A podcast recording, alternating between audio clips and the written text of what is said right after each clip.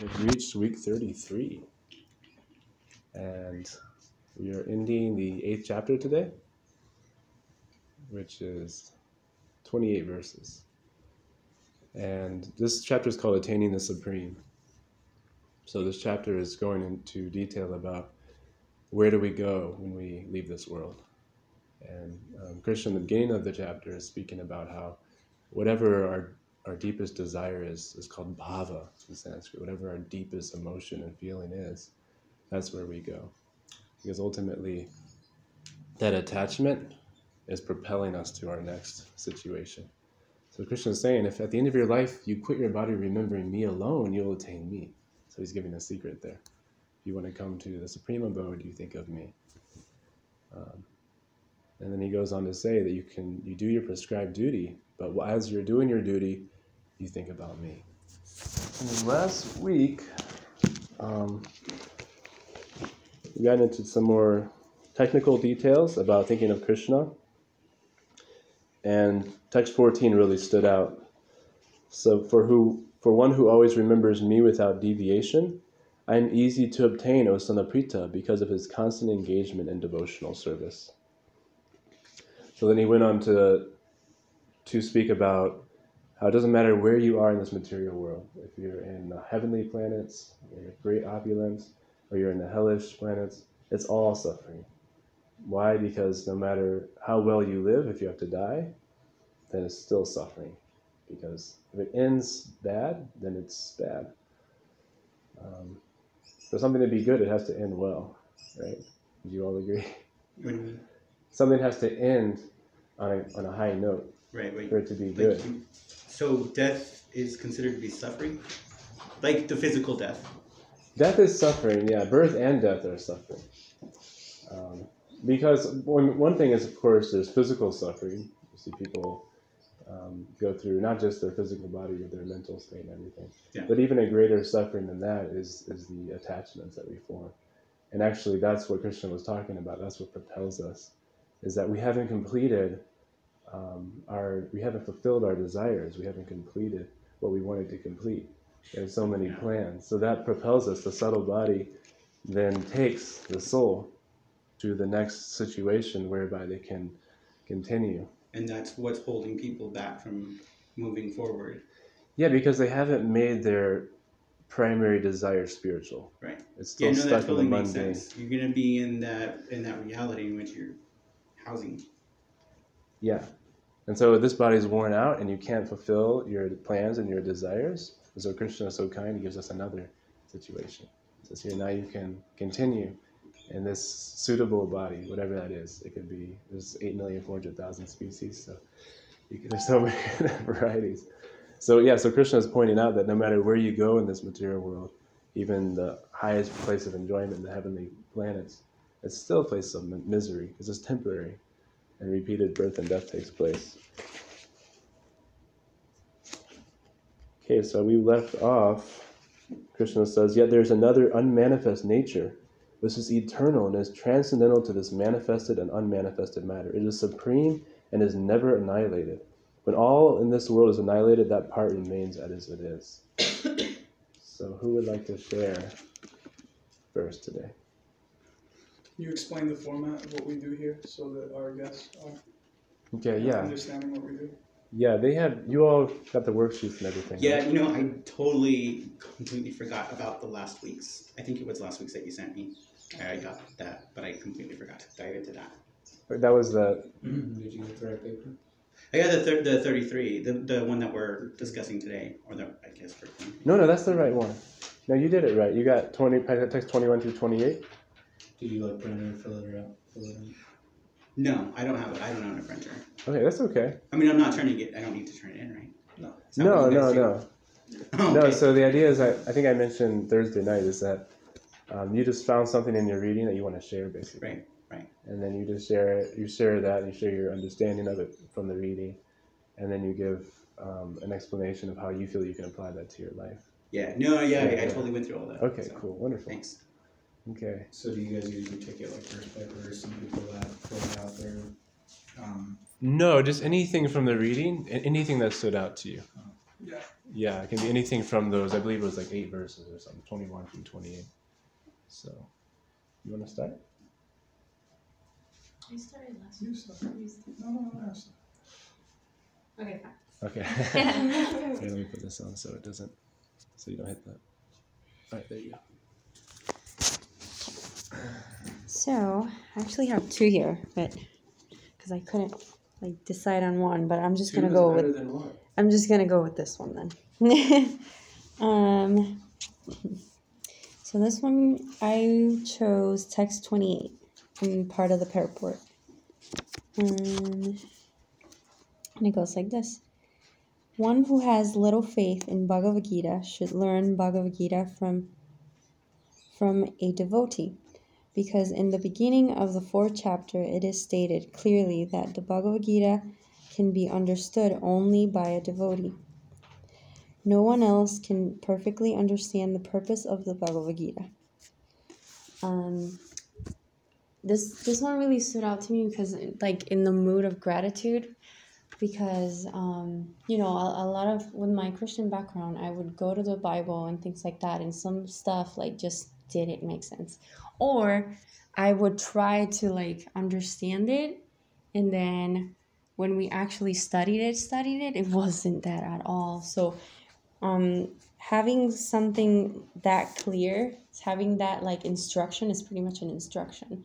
It's so great. And I and I I was reading it in gratitude because obviously when I came here there was the devotees. I didn't even have to look for them or anything. So I was just like full of gratitude like oh my god. Like the first time I ever like heard about the Gita and then here's the devotees. And then everything just came together so beautifully that it was and it still is. So I was just like full of gratitude. Like I, it took me back to when I came and all that beautiful experience. And just how how far we've come and all. It just took me on a road trip. Um, but yeah, um, that's my understanding of it. Um, and my application is just keep associating with devotees, keep reading, keep attending classes, and asking questions and being inquisitive and always stay in a humble mood and in a learning spirit. So yeah. A nice secret for all of you, which you just put it on, is that devotees love to hear questions about Krishna. Yes. So if you want to please the devotee, then ask them something about Krishna. um, one thing I, you know, that example we use a lot is is like becoming a heart surgeon, and you can kind of envision in your mind you have a bunch of students and they're they're in medical school and they're trying to learn how to perform surgery, and so they're all like reading the book, and they all have different ideas about how to apply what the book's saying. Mm-hmm. And so they, they, they all start arguing with each other thinking no i think you, it's, it's saying to do this way and, and no the other one's saying no you should do this way. And so they're getting frustrated.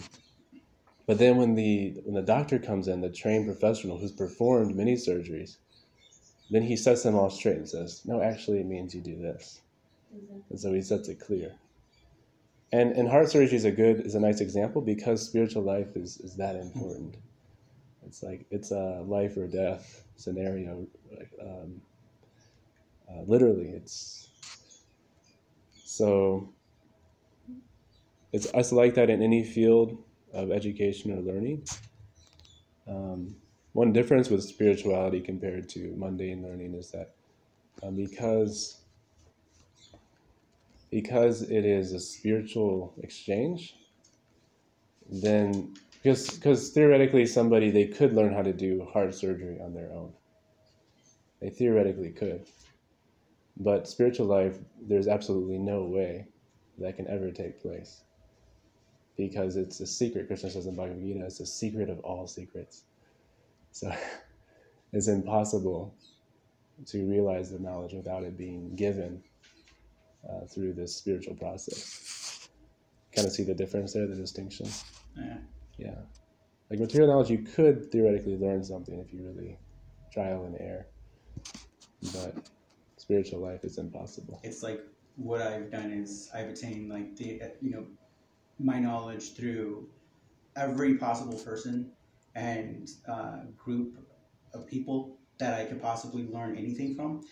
Um, taking that in, um, just as it is, um, not judging, not excluding, but just taking what resonates with me, and um, then also on my time, re, re reviewing that with uh, with God, with the ultimate being of all things, as I talk to myself in the mirror, you know, and then as I do that, certain things in the begin to click, you know, so it's it's so what I um, the information that I've come to and what I've already came to discover has been through um, not only discussing that or having the discernment, the spiritual discernment, but with all the knowledge of everyone else.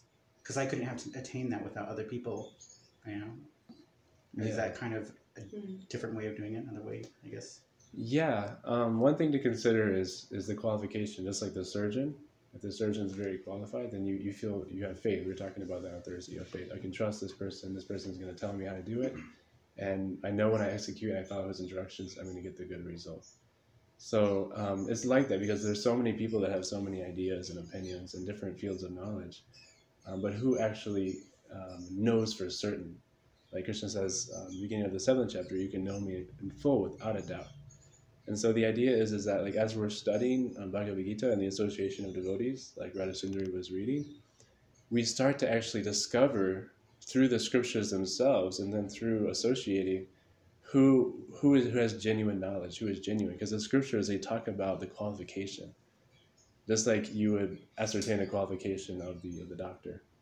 The, the scriptures they help us to they reveal the qualification there's so many different qualities that a saintly person has and, and we don't learn we don't learn from somebody who the primary the first quality is that they've humbly submitted to the spiritual master so like Radha Sundari was saying that mood of humility and serving um, a genuine uh, devotee of the Lord so so it's easier when we find someone we can trust Oh it's yeah. like, yeah. it's like it's like Prabhupada said. He says, if you want to know who your who your father is, you ask your mother, your mother knows. True. So- yeah, I don't think that's been my experience, and um, in the in all the information that I've come through, it's not really been somebody that I could say, oh my, you know, I I get this, I see it, I can mm-hmm. trust this, and I keep going to this person. So that's been my search, and which is the reason why I ended up here, because I was like, well, if I wanted to learn more on a specific topic, which my interest was within the Bhagavad Gita, what better place to come to than this place? Which People is who are why practicing Bhagavad Gita. Yeah,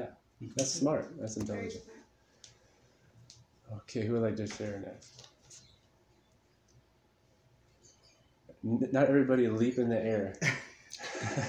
Can I? I'd like to say that um, I had a difficult time trying to understand the connection with the questions to what I had read because um, the questions didn't resonate to what I read, um, and that's probably because I might need to um, to gather more knowledge and understanding about this perspective of Krishna and um, and our relationship before I could even see how to answer that because I really didn't see any connection. So with the um, the only one out of that that I could really even put anything towards was about um, something about the abode of Christians Krishna's personality. I don't know what it was or Actually, you didn't know the answer to that one?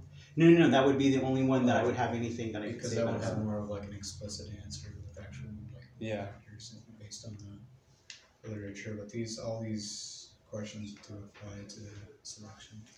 Well, once once we get to those, and that's the beauty of coming together, because we're going to be able to Yeah, we can discuss them. discuss it and, and, and, and get some that's i mean that's the that's what this sangha is all about that's what she was just reading and so we can unveil these things together Yeah, I didn't. Um, that was too. That's in as you were reading. Um, I didn't see anything in there about. Yours was about the devotee, right? Like searching for the devotee. Um, but I didn't see that in what I read. Well things see that's the thing is things jump out at you. And again we're, we're, we're like the, the bhagavad gita is like a vaidurya gem. So you shine light on different areas of, of that particular gem and it shines light in different ways. But it has to be three, seen through somebody who can genuinely ascertain what that is clearly. Like an expert jeweler they can see okay this is um, you know this is a, a real diamond Okay, so I'm looking at it at a very linear perspective right now, um, just because I'm trying. You know, I have to get involved with like the transformation of my understanding, so I can start to see it in a different way. It'll take time, and it'll it'll become quickly revealed in the association of devotees. Yeah. yeah. Okay. Which verses did you read? Um, Chapter 80. yeah, just from the beginning until like the end of it. Oh, okay. Full chapter or the selection? Maybe No, we, just the selection. there's, there's a 21 through lot of 28. information there, so that's probably. Yeah, and I was thinking. Well, I was thinking to myself that I probably, um, and I haven't done this yet, but I'm um, catching up, as you had told me that one time. Is that I really need to review. It's what I'm gonna find in here to help answer that is gonna probably be through everything that I've already read in here. Yeah. You know, and that's gonna give me a broader perspective of what I'm reading, and so that as I read, then I'll I'll see something because of everything else. It's put together, and then I'm like, hey, wait a minute, that reminds me of this. Exactly. Yeah. So you'll get some understanding now, and then as you go and you read through the whole Bhagavad Gita, then mm-hmm. and it'll it'll It'll come back to you. manifest even more. So, yeah. yeah, you're doing it right. Okay. It's Yeah. good. Yeah. Good. Would you like to share? Okay. Thank you. So I chose chapter 8, text 27. One who is firm in yoga is constantly engaged in Krishna consciousness in all his activities. So, my understanding of that is that one who is practicing bhakti yoga is doing everything in service to Krishna, has dovetailed all his activities to be devotional service to the Lord. And my application is I'll take a good look at my life and try and dovetail all my activities in service to the Lord. I don't think they are all connected to the Lord at the moment. I have some improvements to make. And actually, the next day, I decided I go to the coffee shop a lot, and I decided to make it a Krishna conscious activity by taking some flyers with me to um, invite some people to a kirtan that uh, we go to twice a week. So I took the flower with me and I hesitated a little bit, but I saw a lady coming towards me and I said, well, I would like to invite you to this event. And she said, Oh, Kirtan, that's wonderful. That I'm so happy that you give this to me.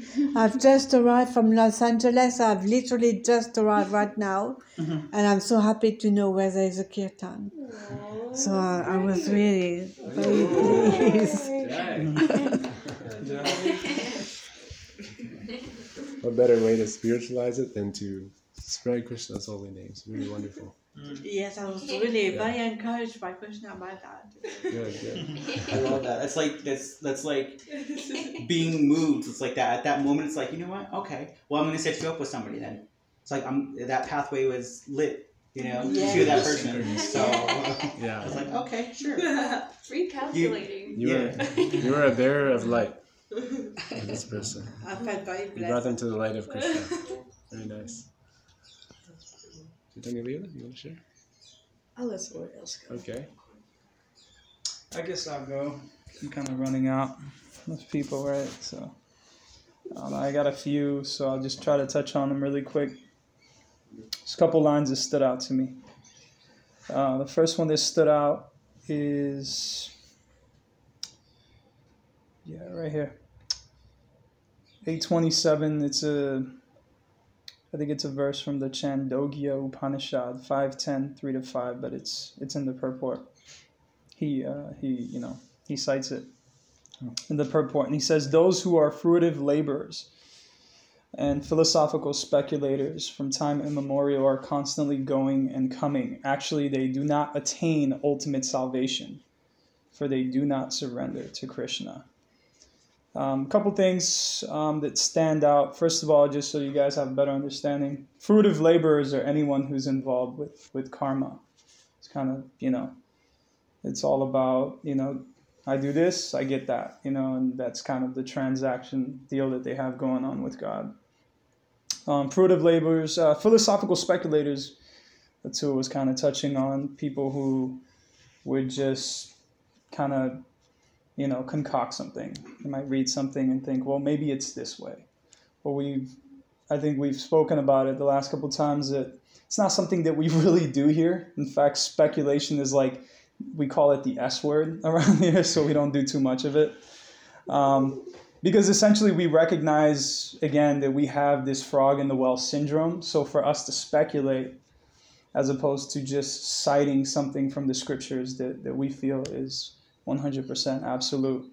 So, so these two kinds of people here, fruitive laborers and philosophical, philosophical speculators, are constantly coming and going. In other words, they're stuck in this cycle of repeated birth and death.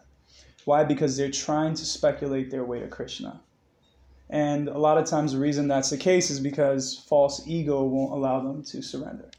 It's false ego gets in the way. I think I'm someone special. You know, I think I, I would like to be distinct, to have a little bit of adoration, to have a little bit of profit, to have a little bit of, uh, what's the other one uh, that we always talk about? Fame. Fame. So, so therefore, our opinion matters to us so much so that we would compromise in, in, in this regard. Um, so, so again, yeah, they're stuck in this cycle where Krishna is just saying that, you know what, if someone just comes to me humbly and surrenders, then I reveal all things. So it's actually really beautiful when he says that. So, you know, my application is just to understand that I have imperfect senses and I do not know everything. Krishna knows everything, you know, and I should, you know, these are his words. So ultimately, what we're reading here, um, the, the Vedic scriptures come directly from the mouthpiece of God. So if I, ha- I have full faith that that is the case, I will take refuge in his words as opposed to me just trying to come up with something and give someone advice based on what I feel is correct. I'd rather just take you to a script to the scriptures and say this is what Krishna says. Um, so that's how I how I want to apply that. And there's one more that I'd like to touch if that's okay. Um, okay. Great. This is really nice too. It says by advance. This is um, the 28th purport, so it's the last purport. It's like the last paragraph in the purport. It says by advancement in the association of the devotee, one is placed in devotional service, and this service dispels all one's misgivings about Krishna or God and Krishna's activities, form, pastimes, name, and other features. After these misgivings have been perfectly cleared away, one becomes fixed in one's study. Then one relishes the study of Bhagavad Gita and attains the state of feeling always Krishna conscious. In the advanced stage, one falls completely in love with Krishna. The highest perfectional stage of life enables the devotee to be transferred to Krishna's abode in the spiritual sky, Goloka Vrindavan, where the devotee becomes eternally happy. What I like about this is that there's like this forward progression. Krishna is explaining that, you know, first of all, the association of devotees is key, and anything that we do in life, association is absolutely key. You know, if you want to be an athlete, you have to surround yourself with people who want to excel in whatever that sport may be. Um, in any in any field. So association with devotees is absolutely key. Atul made the point that um, the devotees have the ability to reveal this knowledge to you. Um, it's I think we mentioned this last week or Thursday night where the scriptures are basically encrypted in, in, in a way, you know. And it's not until we can actually come to someone who actually can reveal this knowledge to us that we can begin to understand. So that's kind of touching on the importance of devotee association. Then one's placed in devotional service. Uh, and devotional service can be performed by dovetailing any of our prescribed duties. So, what that means is essentially if you are a banker and you're thinking, how can I spiritualize my job every day? Well, if you offer that to Krishna with love and devotion, you have now spiritualized the very thing that you've always done. So now it's completely Krishna conscious. You've dedicated that to Krishna. So that is actually devotional service from that point forward. Um, and then from from that association, then a lot of the uh, misgivings. Well, I, you know, another word for misgivings for me would be just like misconceptions or confusions about God or ideas that we may have about God that have come by way of speculation or hearing some other source of knowledge that might not have been as sound. as we as we may like. So again, all these things are starting to be cleared away. Also, the mantra is getting rid of that. The mantra is really powerful in doing that too. And then one becomes fixed. One actually begins to enjoy studying the Bhagavad Gita because you can understand it, right? When you understand it, then you can enjoy it. If you can, if you can't understand it, you can't enjoy it. So I love this because he explains the whole entire process. Then when you understand it, eventually you begin to fall in love with Krishna because you start realizing that Krishna has has done so much for us. Like he's he's set this whole thing up, and and his his his primary desire is for us to come back to him. Um, and and then once we can see that, once we can experience that firsthand, then we fall in love. And it's through it's this process of Krishna consciousness where we can actually connect with Krishna and develop that that love for Krishna and that's considered the highest perfectional stage. It's simply falling in love with Krishna. It has nothing to do with advanced uh, studies in the Vedas or whatever the case may be. It's literally falling in love. If you can fall in love with Krishna genuinely, then you have reached the perfection of life. And then from that point forward, we are we are actually there's a line here. I'm sorry, I'm taking forever, but this line says the supreme abode, this is in purport 27, the supreme abode is guaranteed, guaranteed by devotional service. So it's so once you fall in love with Krishna, then the, you know, then you've attained Krishna, and there's and you know you can take that to the bank, because that's coming from from Prabhupada's mouth. So um, yeah, and then you can and then you go back home, back to Godhead. So and that and then as the fairy tale stories go, you can actually live happily ever after. All right. How you go? Yeah, that, that was really cool. Jack. Jack. I, I have a question um, about the karma. I was thinking that uh, when I read it earlier. Oh, check. Oh. So, what I thought of is um, how what I learned here. I think it was when I was last year. Is um, that the the goal is not to have karma.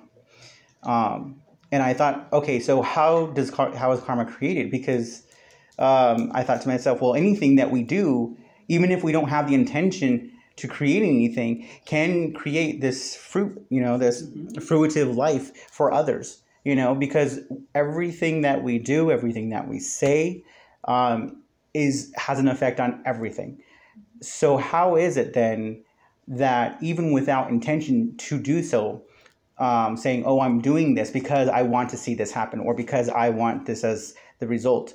You know, how can a person exist without having any creating karma if their intent is not to create karma? They're just simply doing their daily things and maybe just talking to somebody. So, um, one thing is, is you have to if you think about it like a plant, we're always watering the plant of our material existence, and so this means that whatever we do, we we were talking about how we reach a per- certain phase where we have to die, but because during life we have watered our material desires, then we carry those desires to our next bodies. So think about it like a, cultivating a plant. So the whole idea about like bhakti yoga is that we already have the seed or we have the potential for devotion to take place because that's who we are. As, as souls, we are devoted. We are loving servants of Krishna, of God.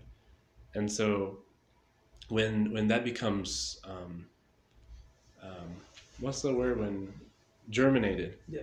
like when the seed becomes um, germinated through this spark of love of god begins to well up in our heart then everything we do starts to become watering the seed of devotional service. And, and, and everything we do starts to become an offering a loving offering to krishna. Um, govinda Madhav gave the example of the bank someone's banker. And then i liked how he actually ended with saying you can take that to the bank.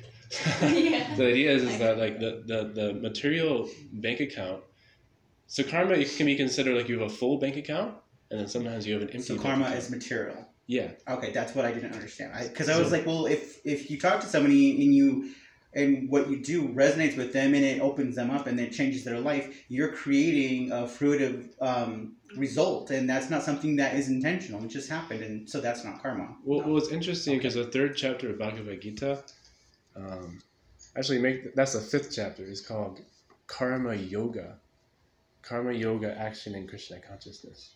So there's mundane karma, which means mundane activity, and then there's divine karma. So karma literally means action. So the difference is when we're engaging in devotional service or divine karma, the reaction is just one of developing our spiritual life, developing that love for Krishna. Yeah. So there is reaction, but the reaction is, is divine. Okay, cool. Because that was totally con- that was like, how does anyone get off this reality? You know? That's a yeah. good I was like, okay. It's, yeah, it, it's not inaction. Inaction. Some some yogis, some spirituals think it's inaction. Okay. Yeah, just so I know where where I've been living in my being, so I know I'm okay with what I where I'm going, what I'm doing. Yeah. So, So, Yeah. see, so like the Buddhist point was inaction. It's because he didn't want to be raking in any karma of any sort. And so he advised if people aren't going to be taking up the study of the Vedas or accepting a spiritual master of any sort, then um, you shouldn't be doing anything at all. Just like reserve yourself into caves around trees and meditate, um, refuse food, and take the middle path. yeah, that was kind of my whatever. picture. No.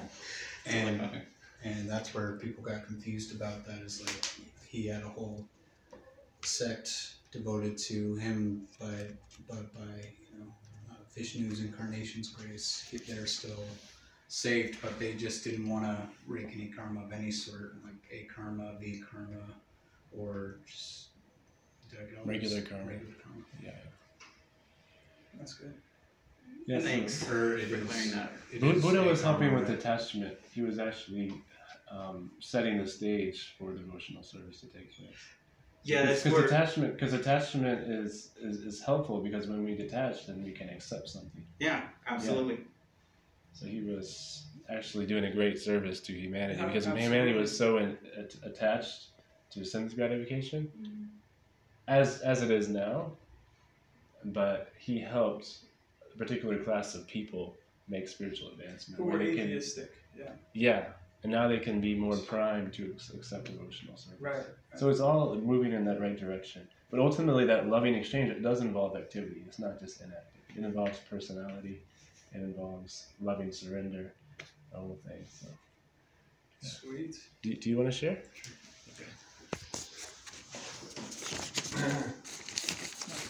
Um, one of the sections I touched on was kind of how I thought about the application section of this, but I'll con- uh, include more of that about how he gives actual instructions of uh, in in the in the last twenty eighth 28th verse.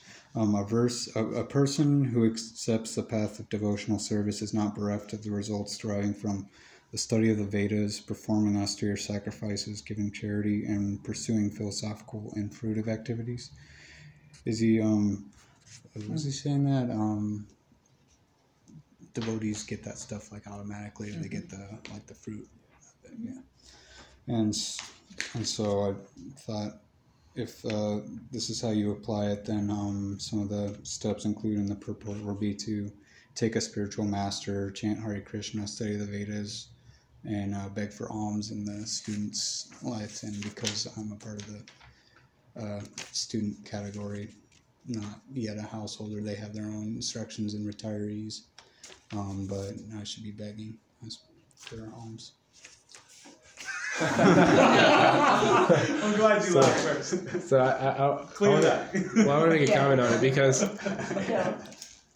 no, no, it's it's good. The idea is the idea is is that brahmacharya or student life. Well, first of all, I mean, what Prabhupada is, is clarifying is that devotional service is actually above the varnas and ashrams. The varnas and ashrams are created by Krishna. They're social orders and spiritual orders of life that, that, that people are in as they progress in their life, ultimately to attain higher states of consciousness, liberation. So the idea is is that Brahma, like the, the, the ashrams and the varnas, are there to assist us in our devotional service, but they're not dependent on devotional service. They're not um, devotional service isn't dependent on them. So the idea about brahmachari life, um, the application of that is that we learn from the spiritual master, and we perform um, humble service to the spiritual master. And that can take different different forms. Um, but Guru Dakshin is a, a part of that, which means giving alms to the Guru, um, and the Guru uses it in the service of the Lord. He uses it to perform sacrifice to please the Lord, which, depending on the time, place, and circumstance, could mean um, doing like a fire yajna, where you offer grains and prayers and things. Um, but in Kali Yuga, it means a Sankirtan yajna. So we actually are doing the same thing, but it's how it's applied. Um, so the devotional service aspect of it means that these same principles generally apply, but not all the time, depending on the circumstance. Uh, so Prabhupada would engage uh, his disciples in so many different texts, but one of the um, overarching themes of the way that they were engaged was that they were performing service, humble service to Srila Prabhupada to help Srila Prabhupada uh, perform the Sankirtan Yajna. So the same, it was the same principle basically. So you're right in that sense. But I think the main point that they wanted me clear, to clarify is that Bhakti Yoga isn't dependent on the Varnashram system. Yet Prabhupada saw the essential necessity for the Varnashram system because Krishna created it and actually helps us to perform devotional service. It's an environment that's conducive for devotional service. So Prabhupada didn't instate the four varnas and ashrams. But the point is, it's applied in, in, in modern ways too. Like some people, many people now, most devotees of this kind work a job. And, and they give some of their income to help support the sacred Sankirtan movement, to help the spiritual master, to help uh, full-time you know, monks or devotees who are full-time engaged in propagating the Yuga Dharma, the Sankirtan, um, Yajna. Um, so it's the same principle. So in that sense, you are you're correct. So it was, it was good. but how it's applied is, is, is very personal. Yeah. Yeah. So, would you share? Uh, what uh, te- um, verse I chose was text 23.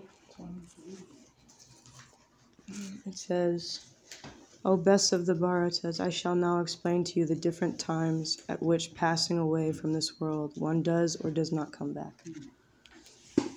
And so I I went to the Nectar of Devotion and there's this really beautiful um, um, cited verse from the Srimad Bhagavatam that they put in here that I really I feel like it connects connects with the verse. So it says, this is uh, third canto, 29th chapter, 10th verse.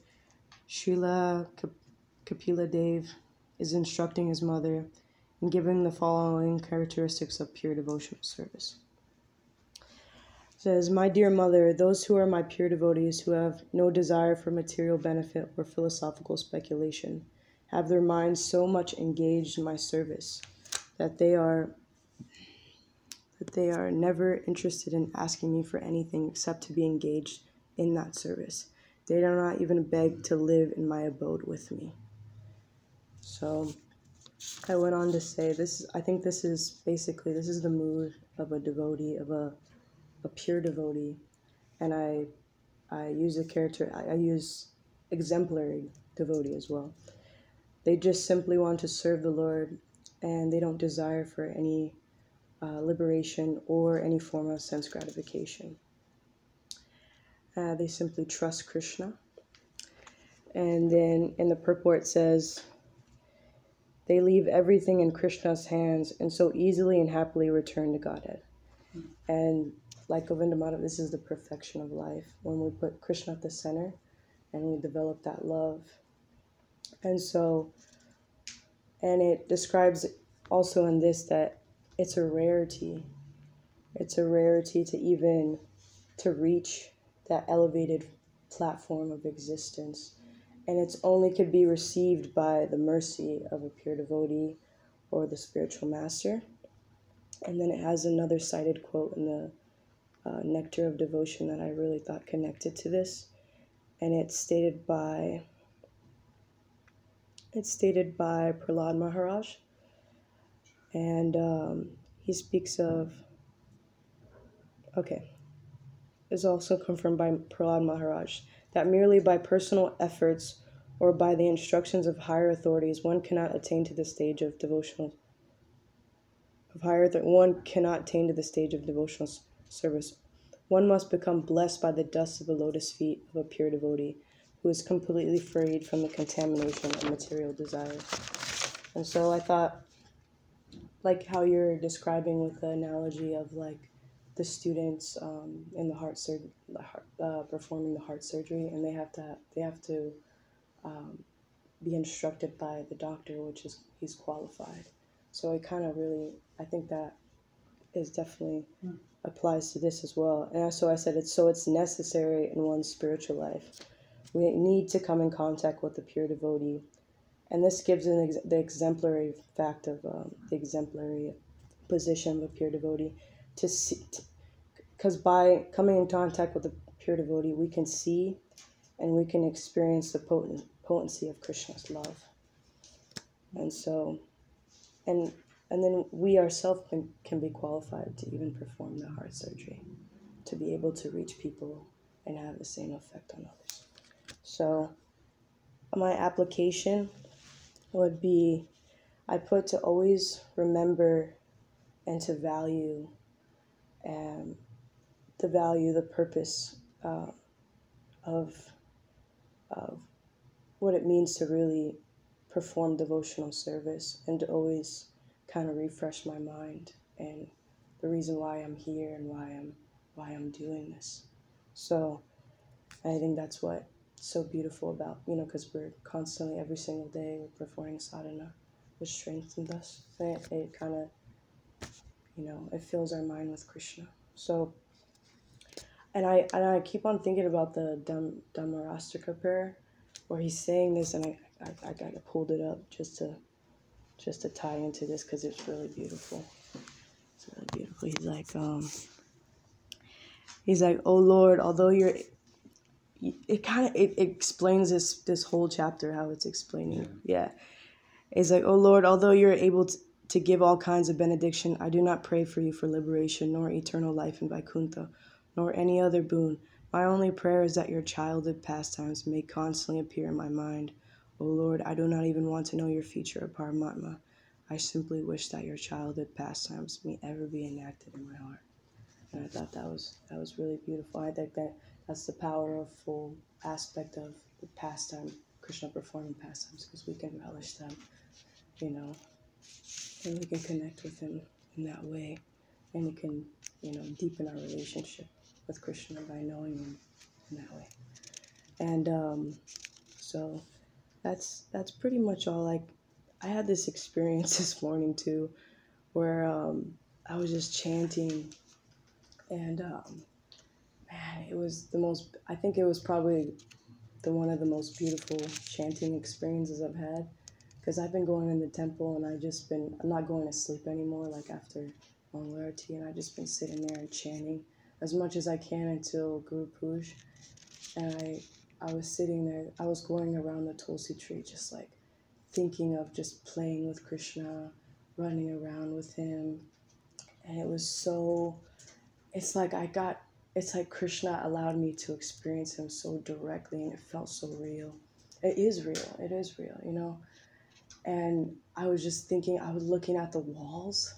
I was looking at the walls and just, it's like beyond like the gross material aspect of that wall and there's just so much like beyond that like i was just seeing like krishna and prabhupada and like lord chaitanya dancing in the walls like they're just dancing in there i'm looking i'm thinking like oh my god this is like it was the most it was the mm-hmm. most like crazy blissful experience of my life i'm thinking i'm like dude everything that we can see we can just see is like constantly reenacting my heart. Like you could see it. You could see it just seeing something that's just completely gross and material. You can like by being your mind being fully absorbed in Krishna, you can just see it in a completely different way. You know?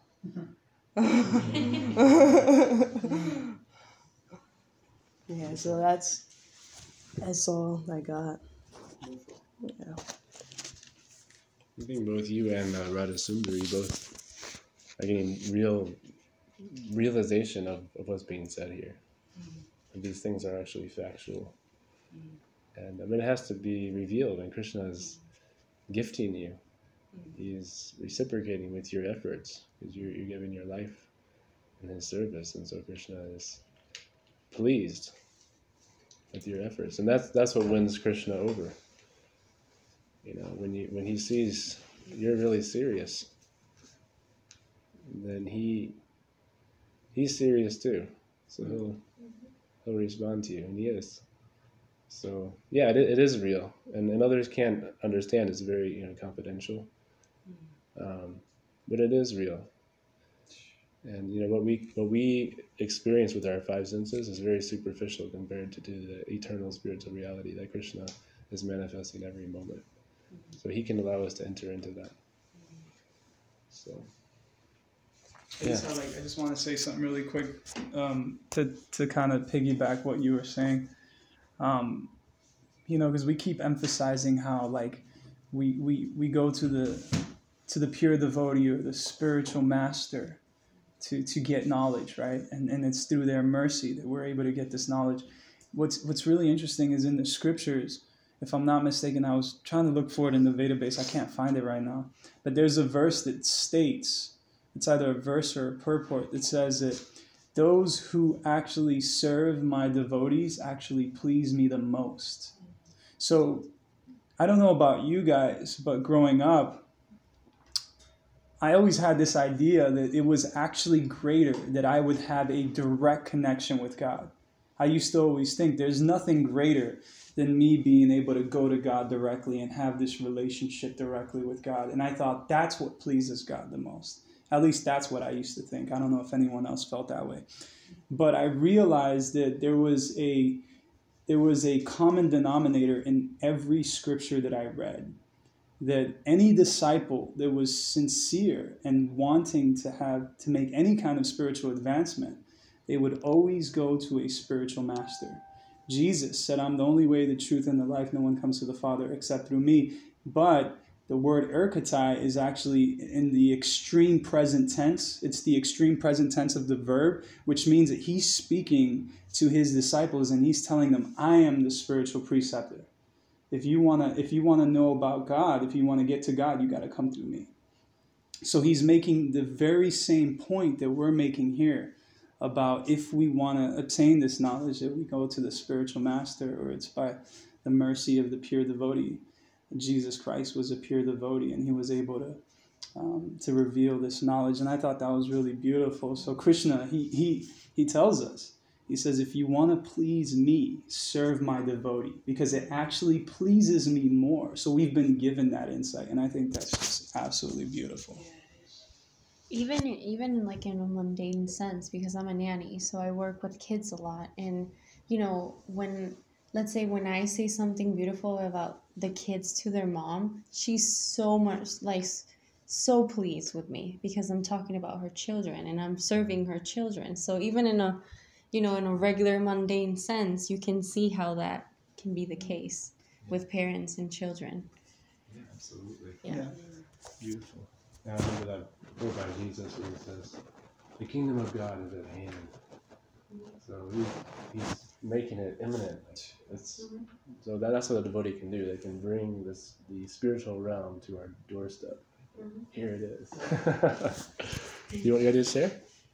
What? You ready to share yours? Well, no, it's just uh, I'm just reflecting on this because I because that was one of the things about my teachings or you know my learning like from Christian from Christianity was these things that I had heard and I'd questioned them for years and thought about them and and so like we all have our perception that connects us even deeper with our rela- in our relationship with God and in mine I, I thought to myself I was like okay so um you know, when he said that I am the way, the truth, and you know, you doesn't come through the Father but through me, I thought about it on a on a on a very different level. Um, a lot of the things that I've been trying, um,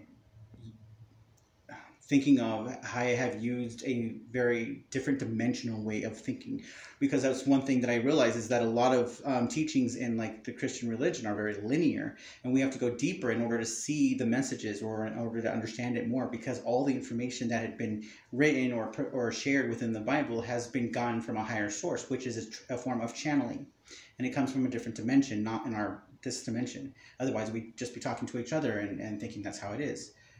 So I thought to myself, okay, so when he's pointing at, or when he's saying that I am the way, the truth, and the life, does that I mean him specifically, or does that mean that it, um, as he says, that I am? So the only way that I can get to the Father is, is through within me, you know, pointing it within, or like you said, you know, how they there's that that phrase, um, the kingdom is at hand, meaning, and I and I've kind of thought about that too. It's like, well, what does that really mean? So the kingdom at hand, meaning it's right now, it's right here, but no one can see it because they're not diving within, and that's where the Father resides. That's where God resides is within.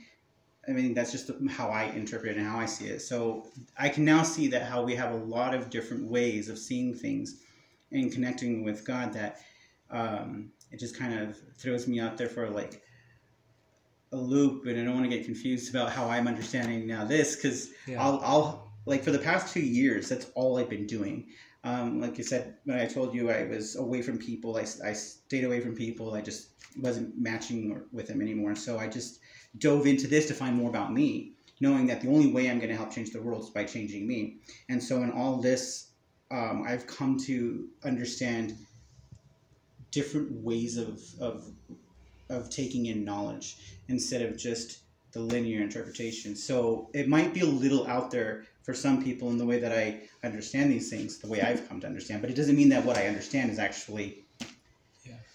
It's just how I feel about it. So I'm kind of lost in what I'm saying now about this. No, it makes sense. Kinda When lost. you when you read Bhagavad Gita, it'll become clear. Yeah. When you read through the Gita, because actually in the fourth chapter, because so the see the thing is, is because this knowledge has to be revealed. Like you were you were also pointing out, it has to be revealed. Otherwise, we're relying on our, our tiny um, experience, our very tiny experience with our mind and senses, which can only grasp so much. He gave the frog in the well analogy so much. So it has to be revealed. And so God has a process.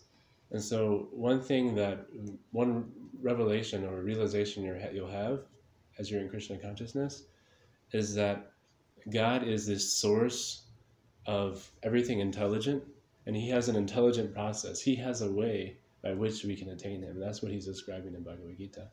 And so that way is through His devotee. That that way to to to reach Him is through His representative. And so he says that very clearly in the, in the fourth chapter when you read, he'll say, if you want to learn the truth, you approach my devotee. And you, you inquire, you humbly inquire, you submit your inquiry, being ready to receive it. Because oftentimes, like, in this, we inquire, but we, we're holding on to, to our conceptions. So it's humble, humble inquiry means you inquire and you're ready to accept what the spiritual master says, and then you render service. And that mood of, of humble inquiry and service opens up the heart of the spiritual master to want to impart to us the, the divine knowledge, divya gyan, divine knowledge.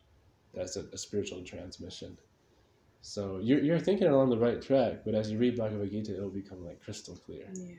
It'll just, And you're you were Yeah. speaking about like um, you know like you're speaking about the linear understanding and going deeper and beyond that into a different dimension dimension, and we can access that dimension through you know um, Krishna you know through the devotee revealing that information that knowledge to us, and I always think of it like a as a um, yeah, and we can go reach a point where we can go beyond our senses, and. Uh, but I was thinking of the ocean.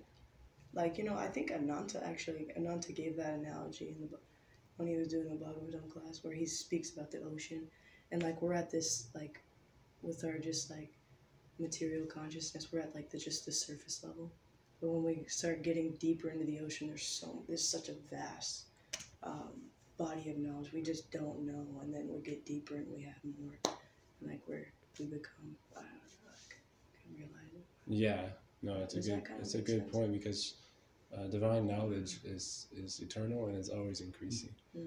So there's no limit to realization we get, but it's all based on that eternal, transcendental truth that's given to us by Guru and that the Lord is revealing to us. So he said like the S word of speculation. It's like that that's thrown out. That realization and speculation they're completely different. Speculation is on the mental level and realization is on the heart level. That's like the epiphany, right? That's the epiphany and it's in line with the knowledge that we receive Right. from Guru Sadhu Sastra. Okay. So it's in line. So I think we have to accelerate because we're You have to you have to share your. yeah. I have to share. And did you want to share something real quick? What you what you read? Or Oh no! something that Um, you so read? it was just about that. Um, I don't even remember the question anymore. It was something about the abode of. Oh yeah, the first question. Thank you. The Um, first question. Describe some What's correct, it? Correct is it? characteristics. characteristics Um, of the supreme abode of the personality of Godhead Krishna. Yeah. Yeah. Well, Um, that one He has is. it too. Oh, go for it. It's Jesse, uh, not Jesse. Oh yeah. Thank you. Um, the, I was trying to think. I was like, okay, so I know that I have to. Um, that I'm. I'm gonna have to learn more of, the, of his characteristics throughout all the, the demigods and whatnot. But right off the top of my my head, from what I have gathered and from my own personal experiences, just with life, is that you know it, it's it's like bliss. It's about bliss and it's about the centering, and so it's like, um, and so I came across this just listening to something, and I was like, wait a minute. Um, and then thinking about our being and the anatomy, and when you dive into the, the cells of our being, where you get to the atom and the nu- nucleus or whatever it is, you know, in the middle of that, what is there? And then in the middle of that, what is there? And so um, that's where I realized I was like, well, in in the stillness of all that is nothing, I am there. It's like the essence of that. And so what I can see is like basically it's just about being I don't know how to interpret it, but that you know what I mean? In the, in the stillness of of science or uh, what is it? In the in, in the stillness of all that is nothing in the very center of the being of all things there I am. And so that's how I saw like the house or the home of God or whatever that question is really trying to say. Yeah. so. And it's like oil and water. So when when we cool off the material fever, like Prabhupada said, it's like a fever, and then the Lord um, is, is apt to manifest Himself. So the idea is is that the we're clouded by our by our material desires, and so that stillness is when the mind reaches a state of, of pure goodness. Actually, that's what the goal of yoga is: is to uh, take the mind, control the mind, and fix it on something sublime. So that stillness is the stillness of the material energy because we have overcome that to focus on that yoga. Yoga means that connection with the divine. So that's actually what the chanting process is. That's what that leads to. yoga So- does that mean something like yoke Exactly. Mm-hmm. Means to connect. to okay Yeah, Yoke means to connect. absolutely. That's a great catch. Most people don't even catch. Yeah, yeah. Most people don't know that. yeah it was only when he used said something about the connection I was like Yeah. In fact, religion and, and, and yoga are synonymous. Okay, so what I'm going to do is I'm going to read mine real quick, and then we're going to go through the question and answer. And we'll just do a short. We'll just do one, two, three, and we can just go through a particular point for each because we're running out of time. Okay, so this is from 828, the same one. when one searches for a devotee and fortunately gets a devotee's association, one actually begins to study and understand Bhagavad Gita. By advancement in the association of the devotee, one is placed in devotional service, and this service dispels all one's misgivings about Krishna or God and Krishna's activities, form, pastimes, name, and other features. After these misgivings have been perfectly cleared away, one becomes fixed in one's study. Then one relishes the study of Bhagavad Gita and attains the state of feeling always Krishna conscious. In the advanced stage, one in this advanced stage, one falls completely in love with Krishna. The highest perfectional stage of life enables the devotee to be transferred to Krishna's abode in the spiritual sky, Goloka, Vrindavan, where the devotee becomes eternally happy. So, understanding Bhak or devotion is only available from one who possesses Bhak, that is, a bhakta or devotee. One can give only what one has to give. If one possesses great academic learning, he or she can transmit that education to others. However, even the very best material qualifications do not translate into one necessarily having even an ounce of bhakti. In fact, Queen Kunti says that material assets such as wealth, education, high parentage, and bodily beauty are generally disqualifications for the devotional service. Because one places too much faith in such mundane accomplishments. Bhakti is completely independent of material assets.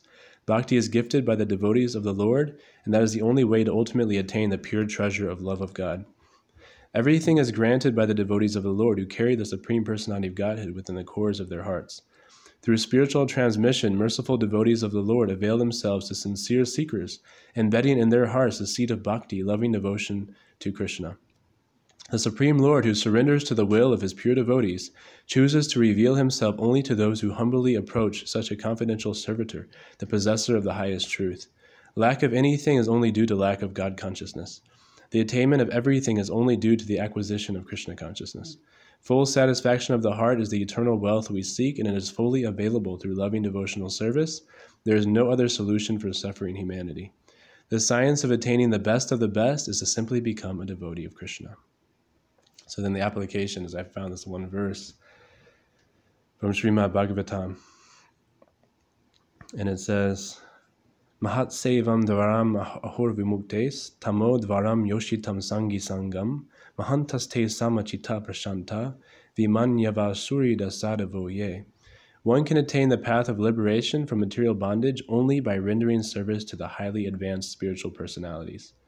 These personalities are impersonalists and devotees. Whether one wants to merge into the Lord's existence or wants to associate with the personality of Godhead, one should render service to the Mahatmas. For those who are not interested in such activities, who associate with people fond of women and sex, the path to hell is wide open.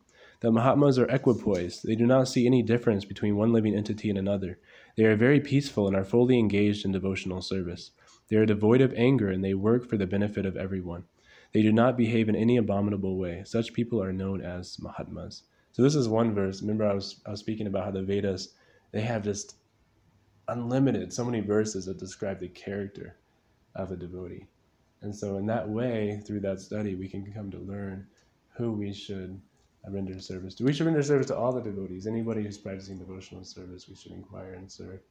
Um, but somebody who we uh, dedicate um, our life in the service of. We all dedicate our life in the service of Srila Prabhupada um, who, who dedicated everything to Krishna. And then his disciples are following in his footsteps. And I mean, most of us are disciples of like Jivananda Prabhu, who's a disciple of Srila Prabhupada.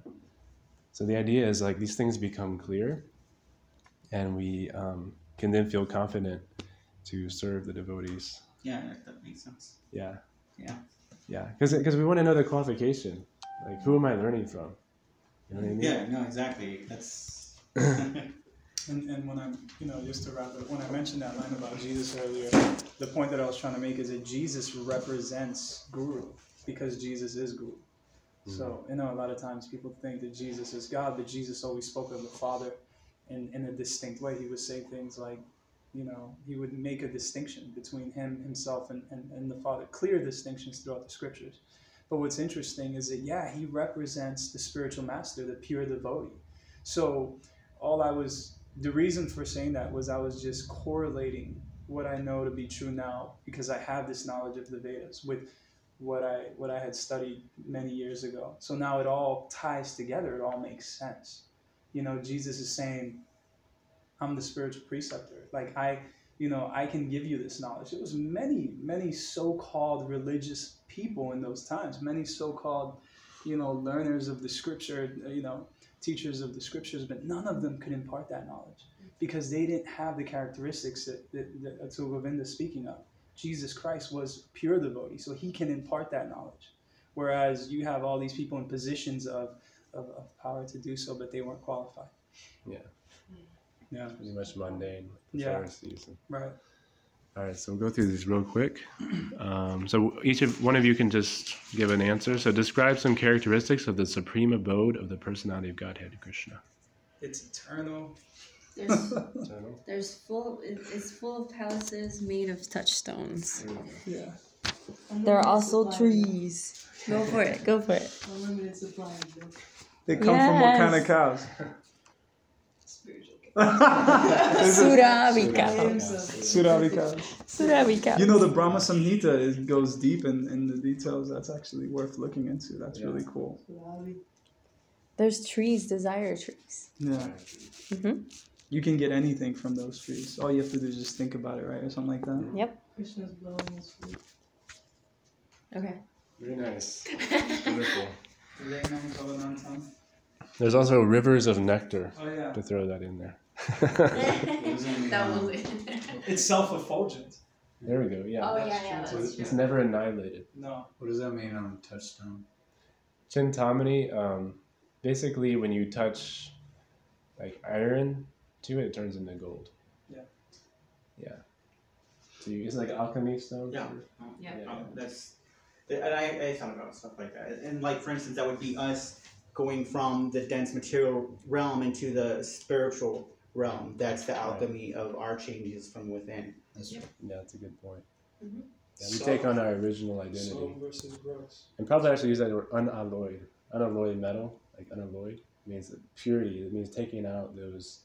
Because if you put certain metals together, it makes a different type of metal. Yeah. So unalloyed means like pure gold. He related the soul to be completely pure like gold. So it's an unalloyed devotional service.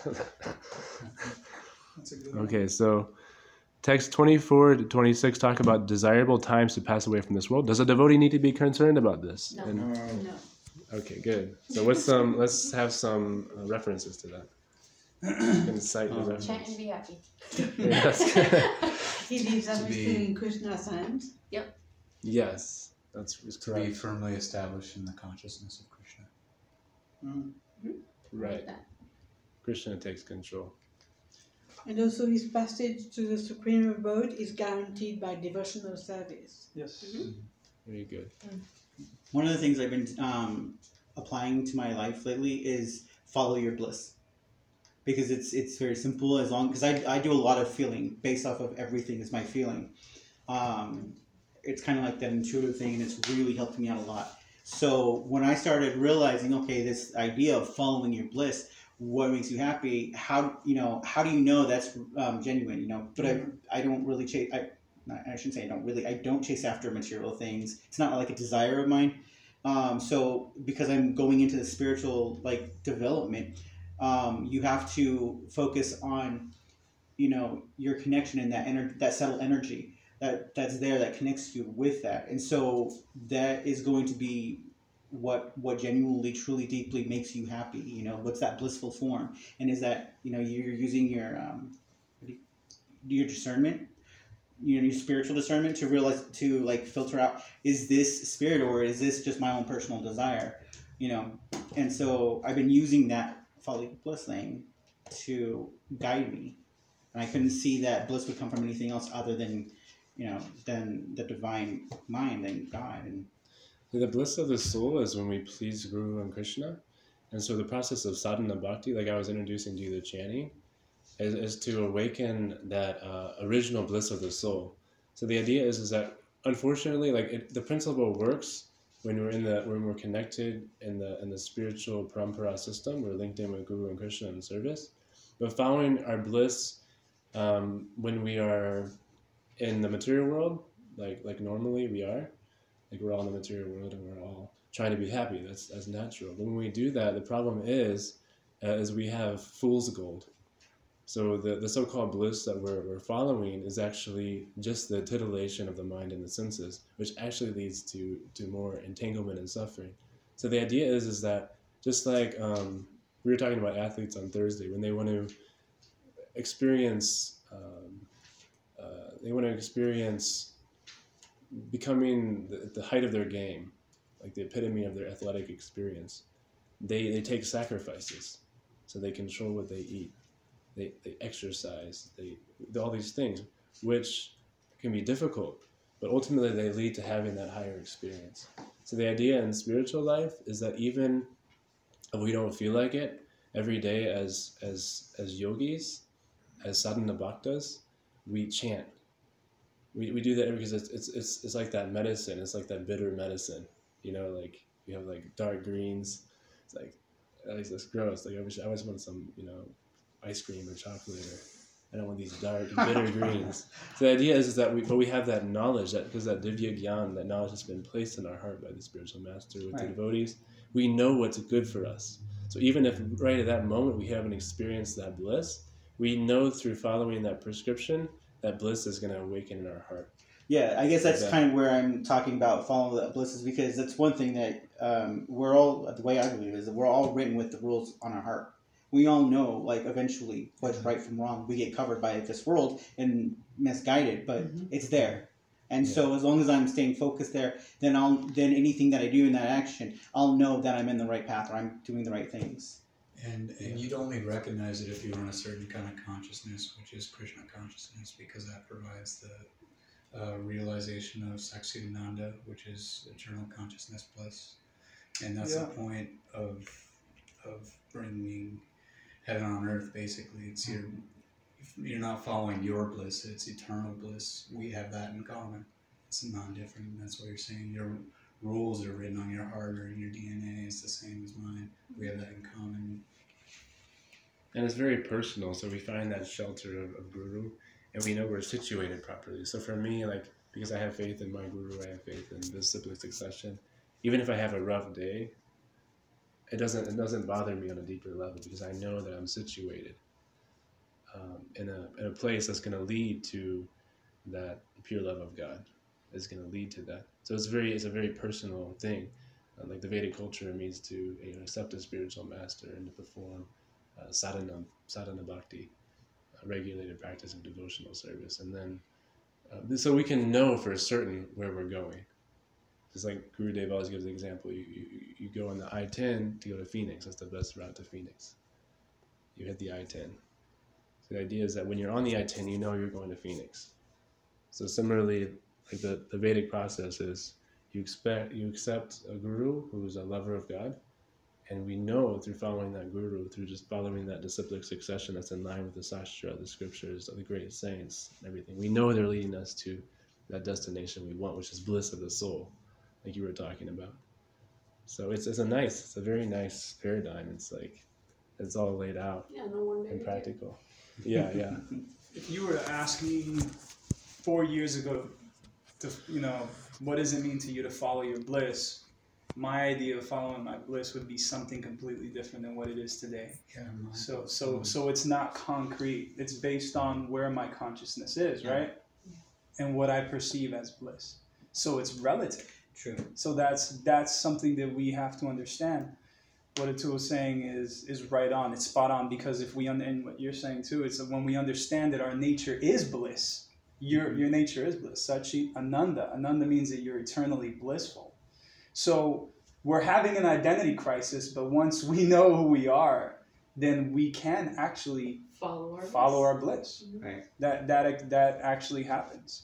Um, so we that realize makes that that bliss is serving, yeah, which is a, a totally opposite of the material conception of following bliss, which is yeah, Serving To- yourself. Oh, yeah. get yeah. things to Right, satisfy yeah. Yeah. yeah. So it, it changes, but when, when we're spontaneously going through the process of, of enlightenment, at a certain point, that's going to be natural for us. Our bliss is going to be, we know that our bliss is pleasing Krishna. It- It's a different, it's a shift in, total shift in paradigm. Yeah, that's why it's like okay, if I get confused mentally, just just feel it spiritually. Mm. Yeah. It's the only way I know my way through it. You know. exactly. Take shelter of, yeah, that's, that's the That's process. the way to go. Yeah. Otherwise, we'll take shelter of the shelter bar on Grant and whatever. okay. Has that been recording the whole time? Yeah. It's called Yeah. Shelter Bar. There's a there's a Yeah. bar called Oh, Shelter. there's Bar. Yeah. so funny. Excuse me. Okay, so who's coming on Harinam with us tonight? How do you Tonight? Yeah, you want to come? You're You coming? coming? Sure, yeah. We're all Okay, going. good. going. You want to join us? Five us? minutes, we're leaving. Um, what is it? Ten We're, minutes. we're going. We go out we chant. We, we go. We walk down like Fourth Avenue cool. downtown and we just chant Oh, It's gonna be in the sixth. instruments. And, Um, Oh, not hi. today. okay, Not today. okay. So thank you, No thank you. pressure. I was I was so tired. I ended up sleeping like uh, until like almost one o'clock today. So and I was still tired. So, but thank you. I Maybe next time. Yeah. Yeah. Yeah. It was good to see Yeah, you. you too, man. Just an hour, it's not bad. Krishna. Thank you. No. I gotta run. Gina, Yeah, that was over time. But it was Sorry about a lot that. of good realization. Yeah. It's totally worth it.